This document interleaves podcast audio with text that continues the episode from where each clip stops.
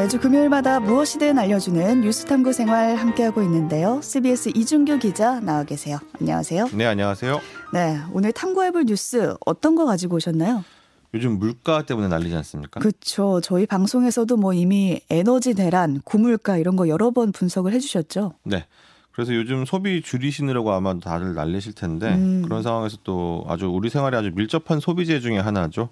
그 가격이 오른다고 해서 좀 시끄러운 소식이 있어서 그걸 좀 분석을 해보려고 합니다. 네. 그리고 서민주류라고 불리는 그 소주 그리고 또 맥주 가격의 논란인데 소주값 한 병에 6천 원 과연 정부가 시장에 뛰어들 만큼 심각한 문제인가로 제목을 잡아봤습니다. 어, 그러니까 소주 한 병에 6천 원까지 오를 수 있다 이 보도가 나오면서 많은 분들이 이제 뭐 소주값까지 오르는 건가 이런 불만들이 많았는데 여기에 정부가 제동을 건 거예요. 일단 네. 하나하나 좀 살펴볼게요. 네, 요즘 뭐 식당이나 뭐 술집 이런 데서 소주나 맥주 시키면은 뭐한 병에 저렴한 곳 같은 경우 뭐 4천 원 받는 데도 있긴 한데 음. 그렇지 않은 거한 5천 원 정도 받지 않습니까? 그렇죠. 이 가격이 6천 원이 되면 안 된다. 이게 뭐 정부의 판단인 셈인데요. 네, 5천 원이랑 6천 원은 차이가 좀 커요. 만 원 가지고 두 병을 시킬 수 있느냐 없느냐 이거잖아요. 그렇죠. 정부의 움직임 어떤 건가요? 우선 주류 관련 세금을 담당하는 것이 이제 기재부고요, 기획재정부고 또 주류 면허 등 직접적으로 주류를 관리하는 것이 국세청인데 음. 주류업계가 최근 그 소주의 주 재료 중 하나인 그 타피오카의 가격 상승이라든지 아니면 뭐 술을 만들기 위해서 뭐 추출해 놓은 게 이제 높은 도수 이 원료 자체를 갖다 주정이라고 하는데 음. 또 주정의 가격이라든지 그다음에 주정을 제조하는데 또 열에너지가 필요하거든요. 또 관리하고 술을 제조하는 과정에서도 전기나 가스가 많이 들어가는데 그렇죠. 요새 또 가스값 많이 오르지 않았습니까? 음. 그다음에 또 에너지 가격 상승분을 원가에 또 반영을 해야 되는데 그리고 또 이 술을 그냥 팔지 않잖아요. 술을 병에다 담아 팔죠. 네. 네 병값도 올랐다고 아. 하고. 네. 뭐 이런 것들이 있다 보니까 이게 정말 그 술값을 인상하려는 어떤 움직임하고 뭐 연관이 될 만한 거냐 이런 걸 정부가 좀 들여다본다 이런 의미로 이제 두 부처가 실태 조사에 들어갔습니다. 이 실태 조사라는 게 어떤 건지 궁금한 게 주류를 제대로 판매하는지 살펴보는 것도 물론 있겠지만 뭔가 꼬투리가 잡히면 바로 행정 처분을 가해서 좀 압박을 하는 걸로 보여요. 네, 그 지금 뭐 가격을 쉽게 말해서 올리지 말아라 이런 음. 시그널을 보내는 셈인데요. 뭐 주력계에서 나오고 있는 뭐 가격 인상 요인이 진짜 마, 그 실제로 출고가에다 파, 그 대입을 해줘 해야 될 정도로 심각한 상태인가 뭐 음. 뭐 이런 것을 보는 것뿐 외에도 그럼 주류업계 수익 구조는 어떻게 되는가 뭐 이런 것까지도 살펴보는 그런 조사라고 합니다. 네. 코로나19 사태 때문에 이제 외식 업계가 크게 타격을 입었지만 사실 뭐 밖에서 놀거리가 없으니까 음. 집에서 혼술하시는 분들 많이 늘었잖아요. 음. 네, 그래서 그런 분들을 통해서 타겟팅을 해가지고 수익을 굉장히 거, 괜찮게 걷어왔음에도 불구하고 원가가 좀 높아진다고 해서 다시 술값이 이렇게 뭐 세게 올려도 되느냐 음. 뭐 이 부분을 사실 보겠다는 얘기인 건데. 네. 그리고 사실 국내에는 그 대형 주류 업체 몇 곳이 그 굉장히 독과점 예, 네. 이런 구조를 형성하고 있지 않습니까? 그러다 보니까 담합을 되게 쉽게 할 수 있고 그래서 이제 뭐 유명한 브랜드들의 하나가 술값이 올라가면 나머지도 올리는 이런 구조로 되어 있잖아요. 네. 예, 그런 부분까지도 조사한다고 합니다.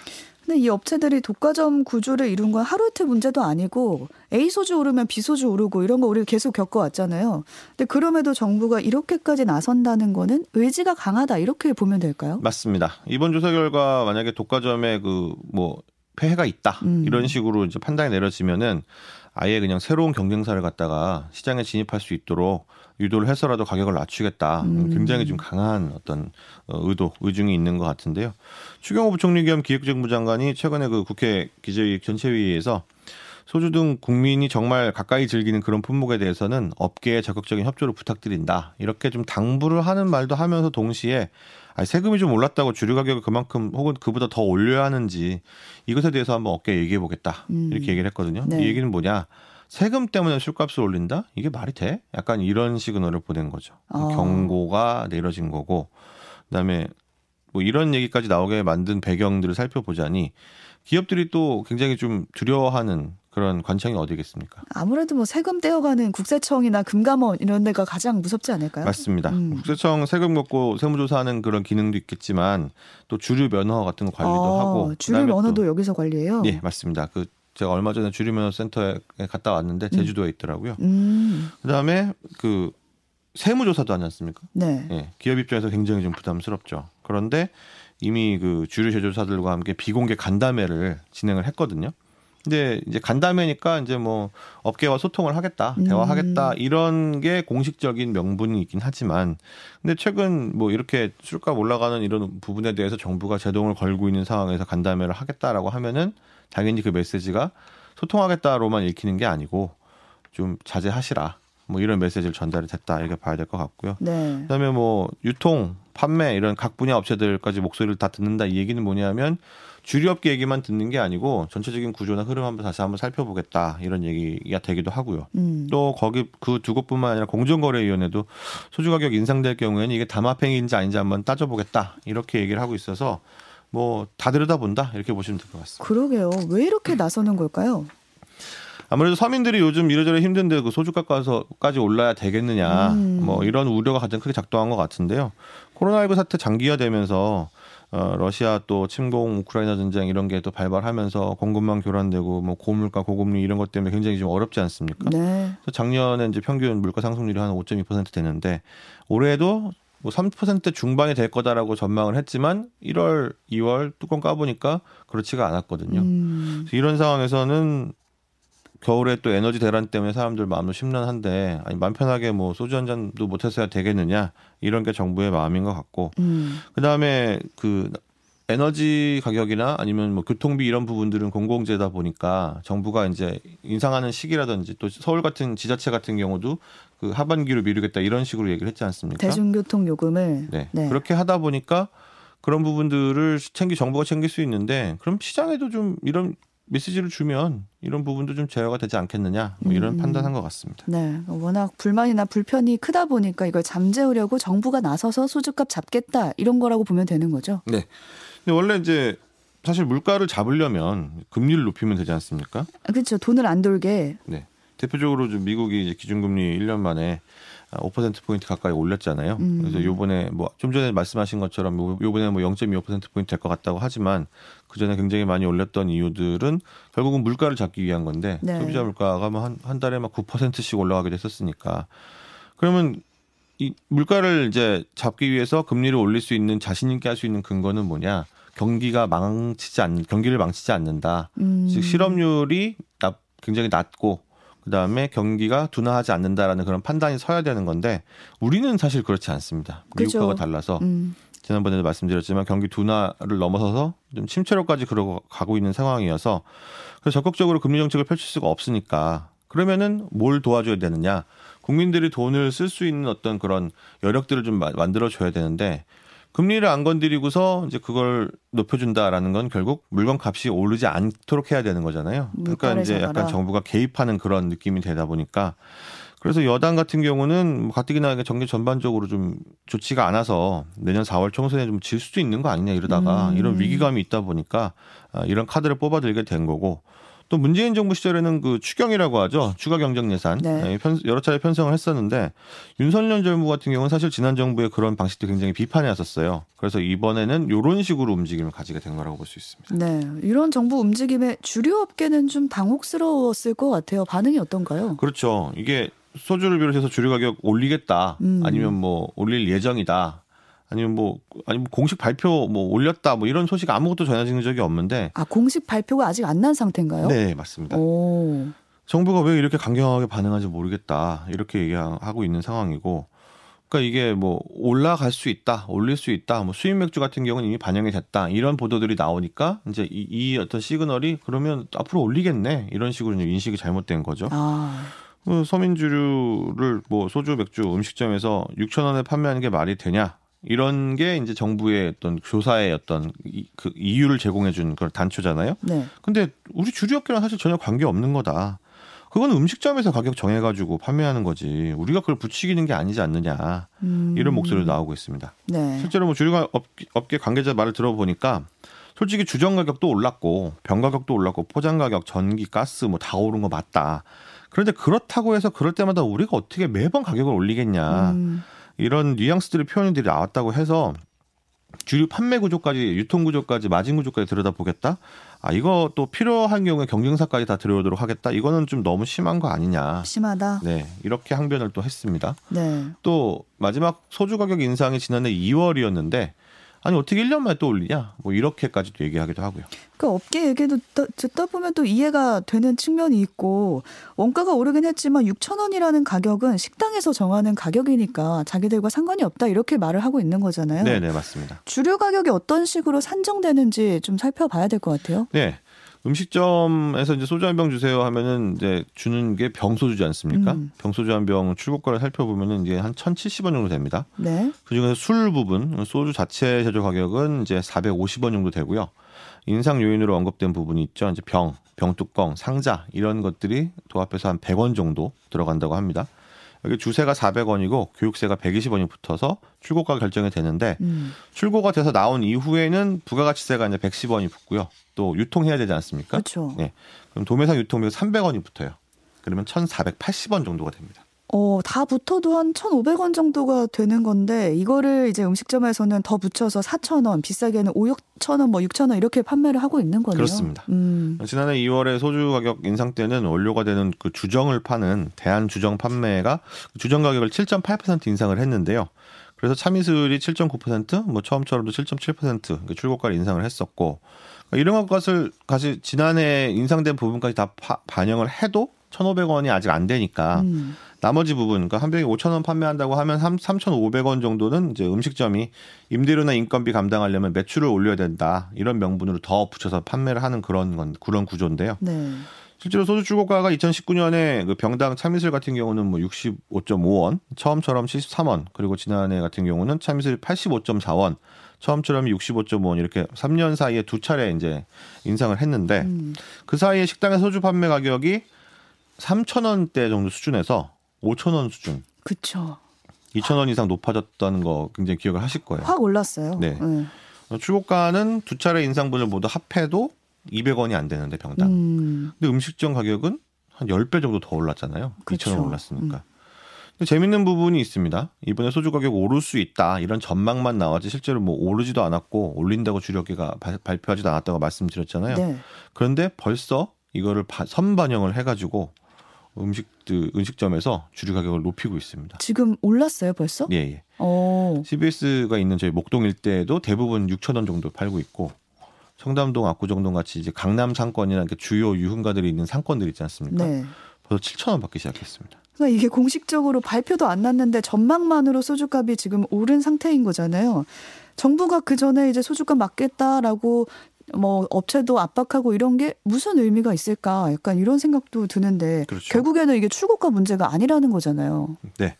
유통 과정이라고 해야 될지 아니면 그냥 음. 식점의 욕심이라고 해야 될지 어떤 이런 부분들의 문제다라고 보여지는데 이제 5천 원 중에 3,520원이라고 하면 그러니까 70% 이상이잖아요. 네. 그러니까 거기 그런 부분들이 음식점에서 결정이 되니까 그럼 음식점에서 뭔가 잘못하고 있는 건가? 이걸 하지 못하도록 음식점을 단속해야 하는 건가? 뭐 이런 논란이 발생할 수밖에 없는 거죠. 음. 근데 이미 뭐 7천 원씩 받으면서 판매하는 음식점 같은 경우는 뭐 자체적으로 5,500원이 넘는 마진을 붙이는 거니까.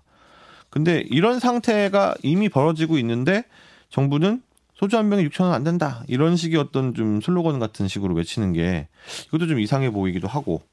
그럼 문제는 정부가 음식점들을 대상으로 소주값 올리지 마세요. 이렇게 말을 할 수가 있느냐? 사실 그게 좀 어렵기도 하고 음. 그다음에 그렇게 말할 수 있는 수단도 없다는 그런 게 있어서 그 음식점을 직접적으로 대상으로 하는 정책을 펼치기는 좀 어려운 상황이다. 네. 다들 아시겠지만 2020년에 이제 코로나19 사태 터졌지 않습니까? 그렇죠. 어느 곳이 가장 타격을 많이 입었을까요? 자영업자고 소상공인일 수밖에 없죠. 그리고 앞서 이제 말씀하신 내용을 들어보면 마치 이제 마진을 많이 붙인 식당의 잘못 같지만 사실 코로나19로 정말 많이 피해 본 곳이 소상공인이잖아요. 맞습니다. 음. 매출 매출이 뭐 반토막 이런 수준이 아니라 막 70%, 80%, 90%까지 이제 깎여가지고 문 닫은 가게들이 수두룩 하고 버텨보겠다라고 했지만 2년 동안 대출만 엄청 빚지고서 음. 이제 어, 문 닫으신 분들 굉장히 많았거든요. 그래서 지난 정부 때 손실 보상해줘야 된다 이런 얘기 나오니까 여당은 물론이고 야당까지 다 동의해가지고 추경도 여러 차례 편성되고 있지 않습니까? 네. 근데 재난지원금도 뭐 힘든 분들 도와주는 그런 용도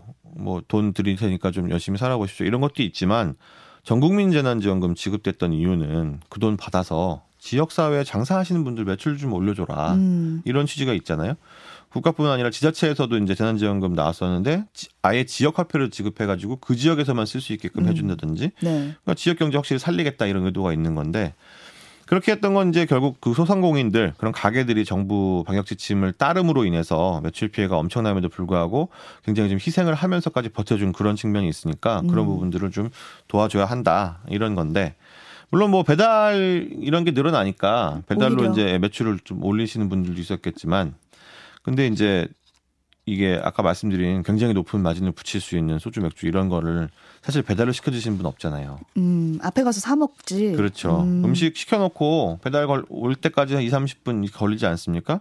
그럼 잠깐 이제 잠바 입고 나가서 편의점에서 몇병 사오면 훨씬 싸게 먹을 수 있다 보니까 그러니까 그 얘기는 뭐냐면 음식점의 입장에서는 그동안에는 와서 시- 손님들이 식사를 하시면 자연스럽게 관련 매출이 나왔었는데 그게 안 팔리니까 상대적으로 마음에 아 내가 이거 손해 보고 있다라는 생각이 좀 들수 음. 있는 거고 그리고 또 이제 실내 마스크 착용 뭐 의무 같은 것도 해제가 되고 거리두기도 해제가 되고 이러면서 이제 사람들이 다시 오게 되니까 어 그러면 내가 그동안 못 팔았던 매출을 다시 한번 좀 올려볼까 이런 심리도 작용을 하게 되는 그런 게 있는데 근데 또 그런 측면 말고 또 하나 원인이 있습니다 바로 물가 상승인데요 저는 이 원인이 가장 클 것 같아요. 음식점도 뭐 난방, 가스 다 써야 되는 곳인데 에너지 가격 오르고 뭐 식료품 가격 오르고 이러다 보니까 또 소주 가격을 올릴 수밖에 없는 사정이 또 있었던 거죠. 그렇죠 그러니까 뭐 주력계가 원가 오른다고 어떻게 매번 출고가 올리냐 이렇게 말을 했는데 그 음식점도 사실 똑같거든요. 음. 지난해 아까 말씀드린 대로 우크라이나 전쟁 발발, 뭐 미중 무역 갈등에다가 중국 제로 코로나 뭐 이런 것 때문에 이제 봉쇄 뭐 이러다 보니까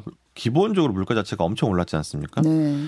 근데 메뉴 가격 당연히 오르죠. 원자재가 가- 가격이 오르니까.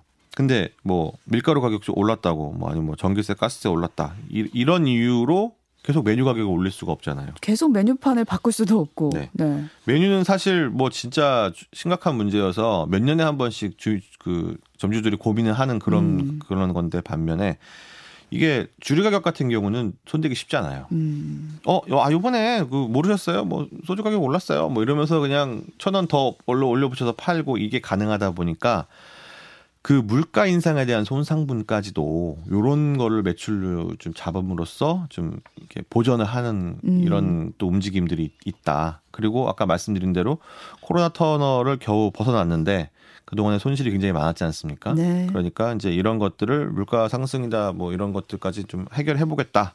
그래서 술값을 올리는 그런 음식점주를 향해서 정부가 아 술값 올리지 마세요. 이렇게 좀 말할 수가 있겠나. 음. 그리고 또 음식점한테 이런 부분을 말하거나 뭐 지적하거나 아니 행정적으로 좀 압박을 가하거나 사실 그런 수단도 없습니다. 어. 주류 업계 같은 경우는 이제 뭐 막걸리 업체 뭐, 뭐 소규모 맥주 공방 뭐 일부 지역 소주 이런 데들이 있- 있지 않습니까?